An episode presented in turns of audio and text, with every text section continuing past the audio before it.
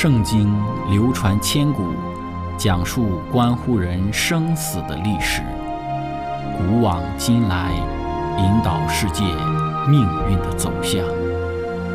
圣经历经风雨，见证真爱永恒的真理，惊天动地，拯救堕落罪孽的生灵。圣经荡气回肠。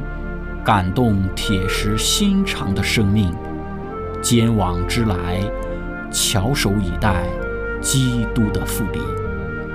希望福音广播电台圣经系列解经节目开卷有益，让我们翻开这本千古奇书，去领悟其中可以扭转人生的真理。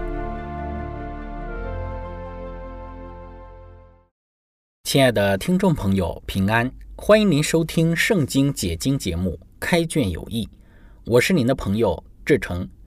今天我们要学习的圣经是在《创世纪》的二十五章七到十一节。经上记着说，亚伯拉罕一生的年日是一百七十五岁。亚伯拉罕寿高年迈，气绝而死，归到他列祖那里。他两个儿子以撒、以实玛利。把他埋葬在麦比拉洞里，这洞在曼利前赫人所辖的儿子以弗伦的田中，就是亚伯拉罕向赫人买的那块田。亚伯拉罕和他妻子撒拉都葬在那里。亚伯拉罕死了以后，上帝赐福给他儿子以撒，以撒靠近比尔拉海来居住。亲爱的朋友，今天我们要一起学习的主题是亚伯拉罕的生命闪光点。开始学习之前，我们一起聆听一首诗歌。我需要有你，在我生命中。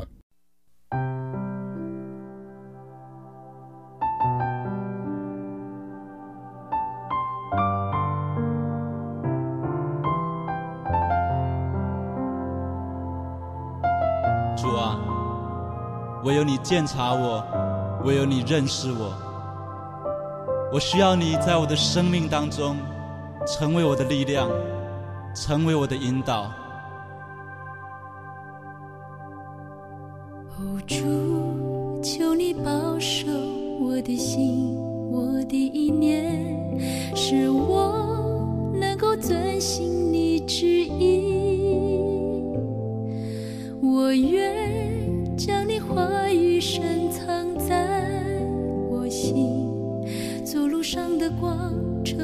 脚前的灯，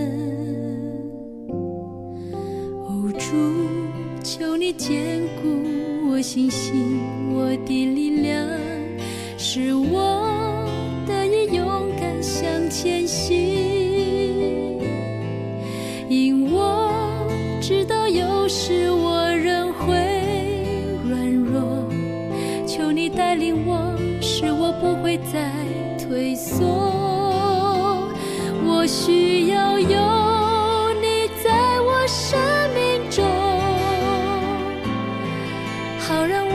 一生能学你的样式，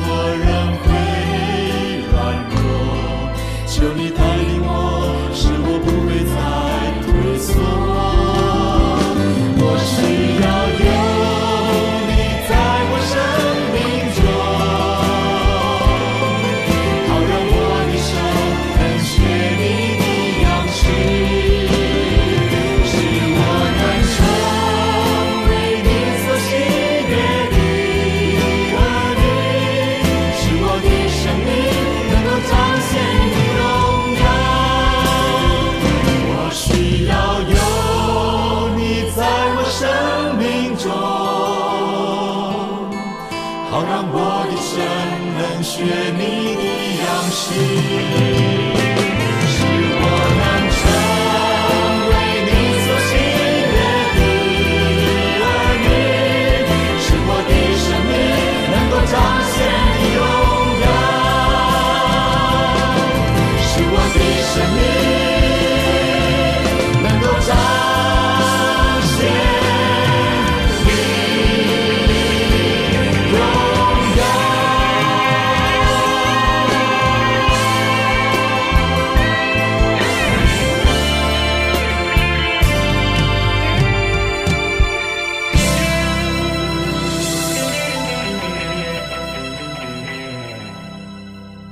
亲爱的朋友，亚伯拉罕的故事从创世纪十一章开始，他七十五岁蒙召，往上帝指示他的地方去。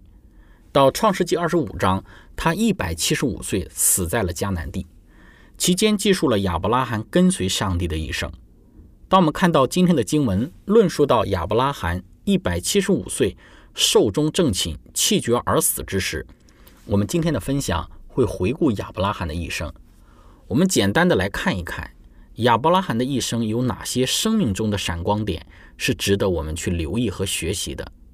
我们从《先祖与先知》这本书中归纳亚伯拉罕生命中的六个闪光点。我们先来谈第一方面，在亚伯拉罕的一生之中，第一个闪光点就是他蒙召之时毫不迟疑的顺从。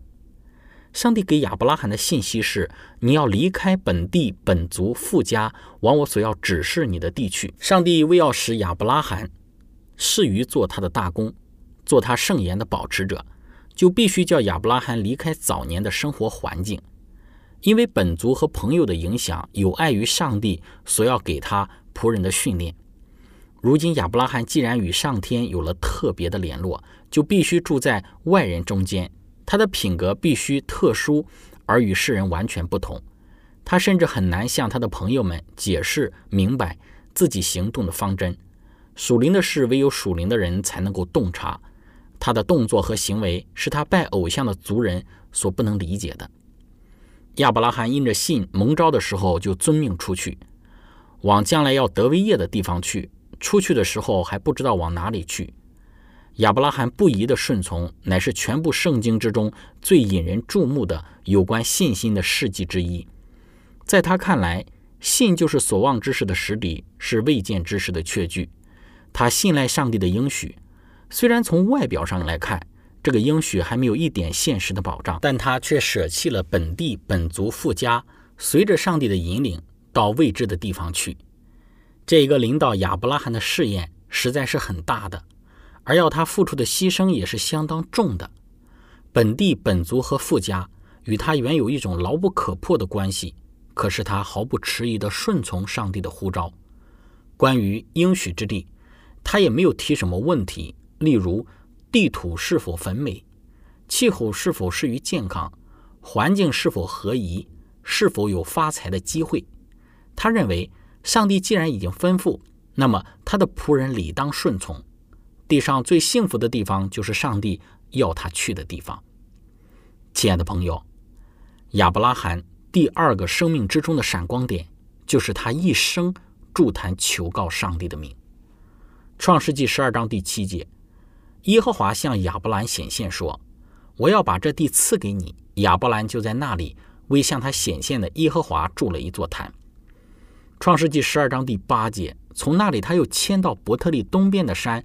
支搭帐篷，西边是伯特利，东边是埃。他在那里又为耶和华筑了一座坛，求告耶和华的名。创世纪十三章三到第四节，他从南地渐渐往伯特利去，到了伯特利和埃的中间，就是从前支搭帐篷的地方，也是他起先筑坛的地方。他又在那里求告耶和华的名。创世纪十三章十八节，亚伯拉罕就搬了帐篷。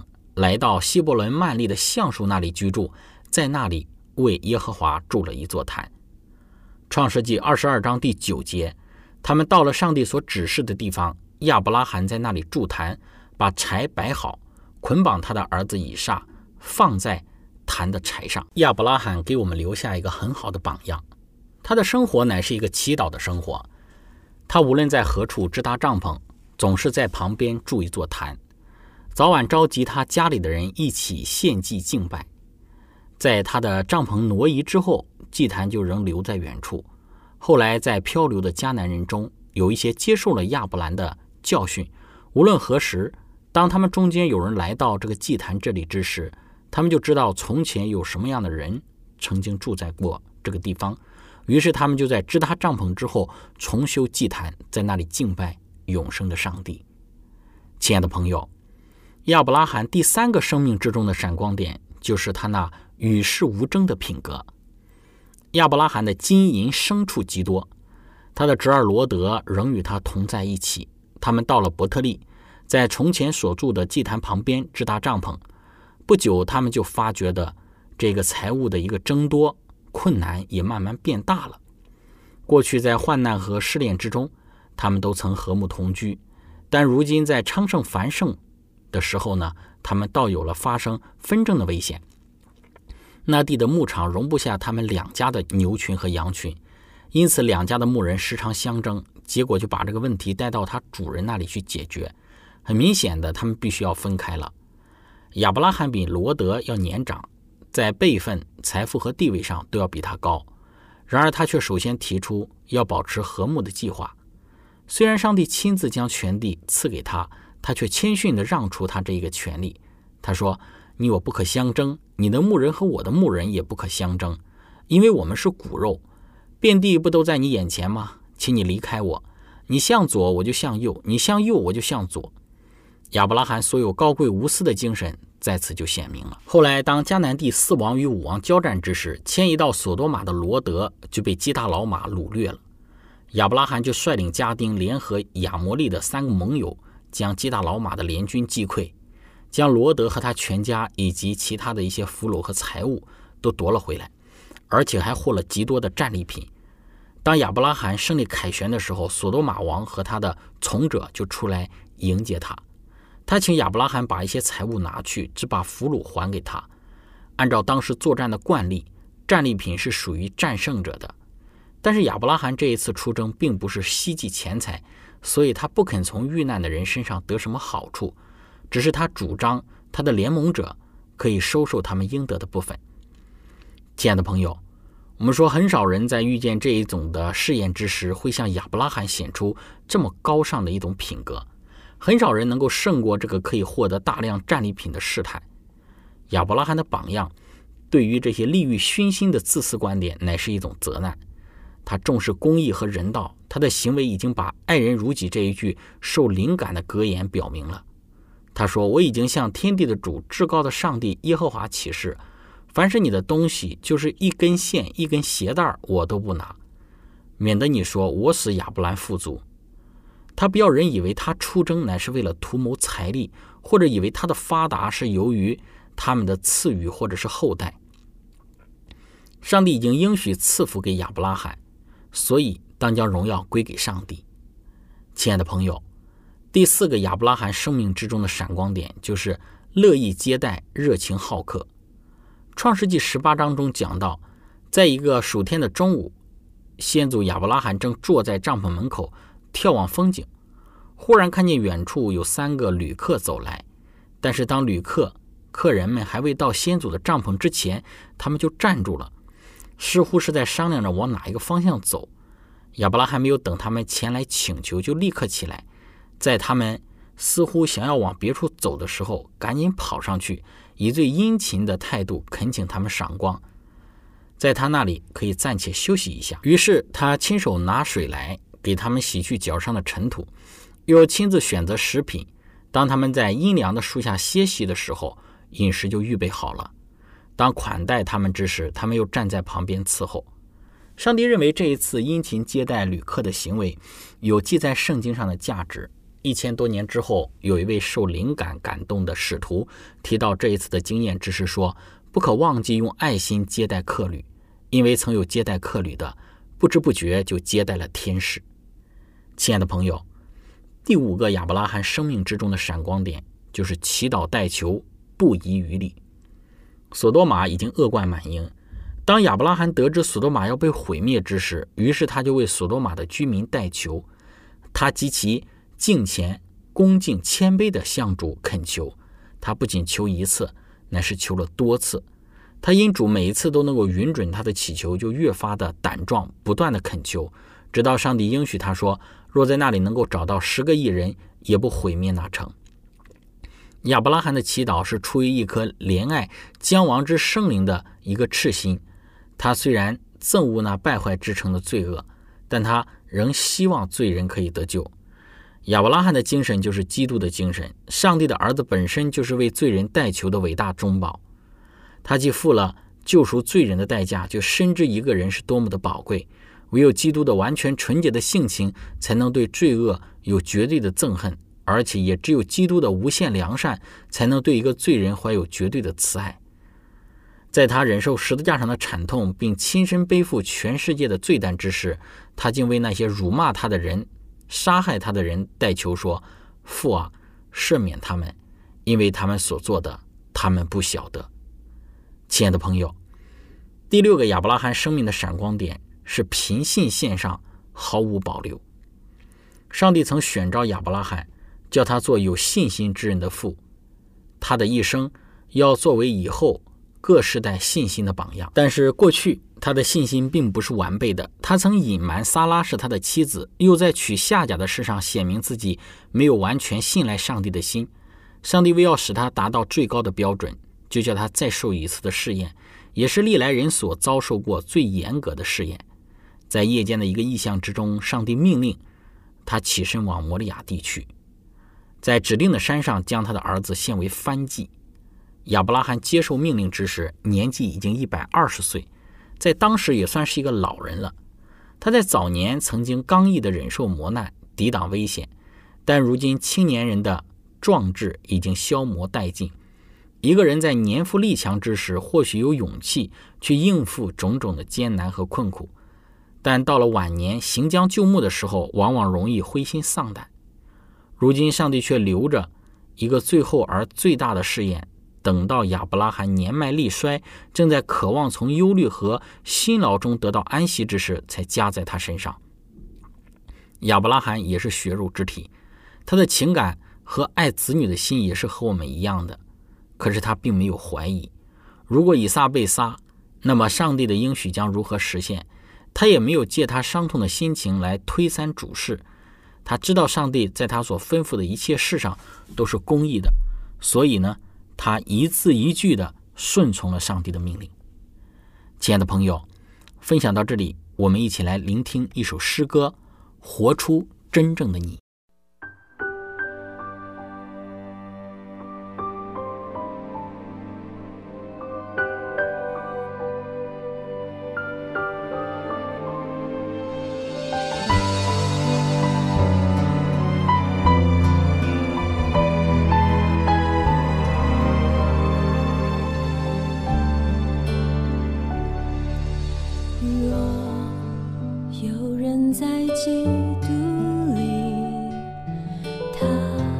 就是心造的。